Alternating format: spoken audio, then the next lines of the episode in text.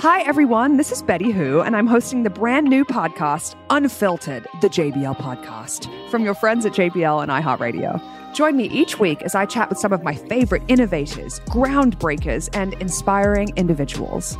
Together, we'll learn about every twist and turn and door slammed in their face that led them to being some of the world's finest creatives and disruptors. Listen to Unfiltered, the JBL podcast, on the iHeartRadio app or wherever you get your podcasts.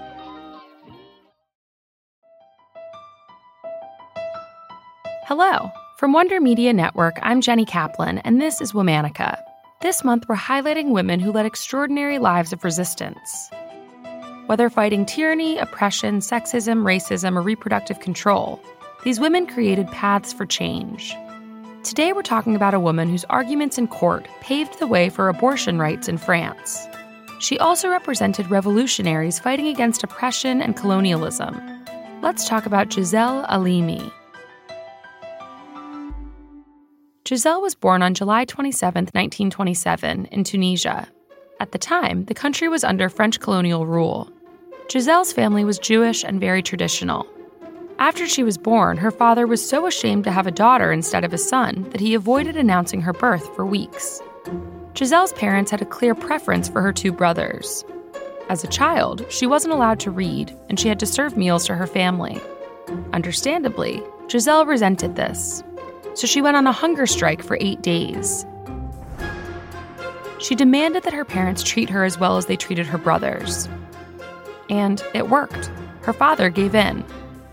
Later, Gisèle described it as her first feminist victory. When Gisèle was still a teenager, her parents arranged for her to be married to a man twice her age.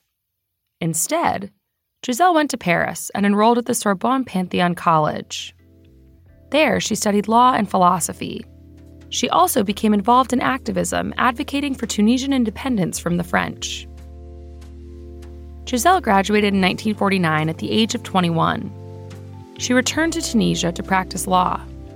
After Tunisia gained independence from France in 1956, Gisèle began defending revolutionaries from Algeria, another country fighting for independence from French rule. It was while doing that work that Gisèle took the case that thrust her into the spotlight, defending Algerian activist Jamila Boupacha. Jamila was accused of trying to bomb a cafe during the Algerian War for Independence.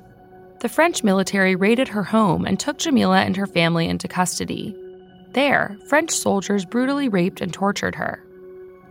Gisèle convinced Jamila to take her abusers to court, which was an unprecedented move.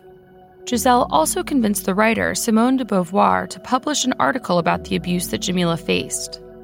The public watched the case closely, and in 1961, Jamila was sentenced to death.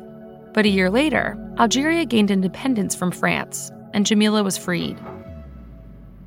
In the 1970s, Gisèle turned her attention to abortion.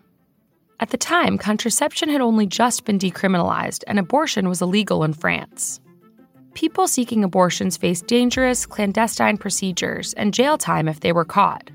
It was in this atmosphere that Gisèle co founded Choose, an organization dedicated to fighting for the right to abortion in France. That same year, in 1971, Gisèle and 342 other women signed a public letter declaring that they had all gotten illegal abortions. The letter was called Manifesto of the 343 the next year, Gisèle took on the case of Marie Claire Chevalier. Marie Claire was a 16 year old rape victim who'd been charged and jailed after receiving an illegal abortion. In court, Gisèle took a passionate but calm approach. She captivated the courtroom with her quiet demeanor. In the end, Marie Claire was acquitted. The case was a turning point. It led to the 1975 Veil Law, which legalized abortion in France. And Gisèle didn't stop there. In 1978, she took the case of two lesbian Belgian women who were raped in France. Gisèle won the case against their accusers, which set an important precedent, treating rape like the serious crime it is. In 1981, Gisèle took on a new role, a member of parliament. She served in the French parliament as a Socialist Party candidate for three years.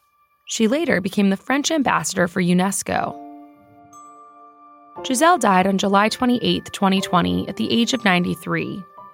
Up until the end of her life, she was committed to fighting for the rights of women everywhere. Months before her death, she met with leaders in her organization, Choose. She had one question for them What will be our next fight?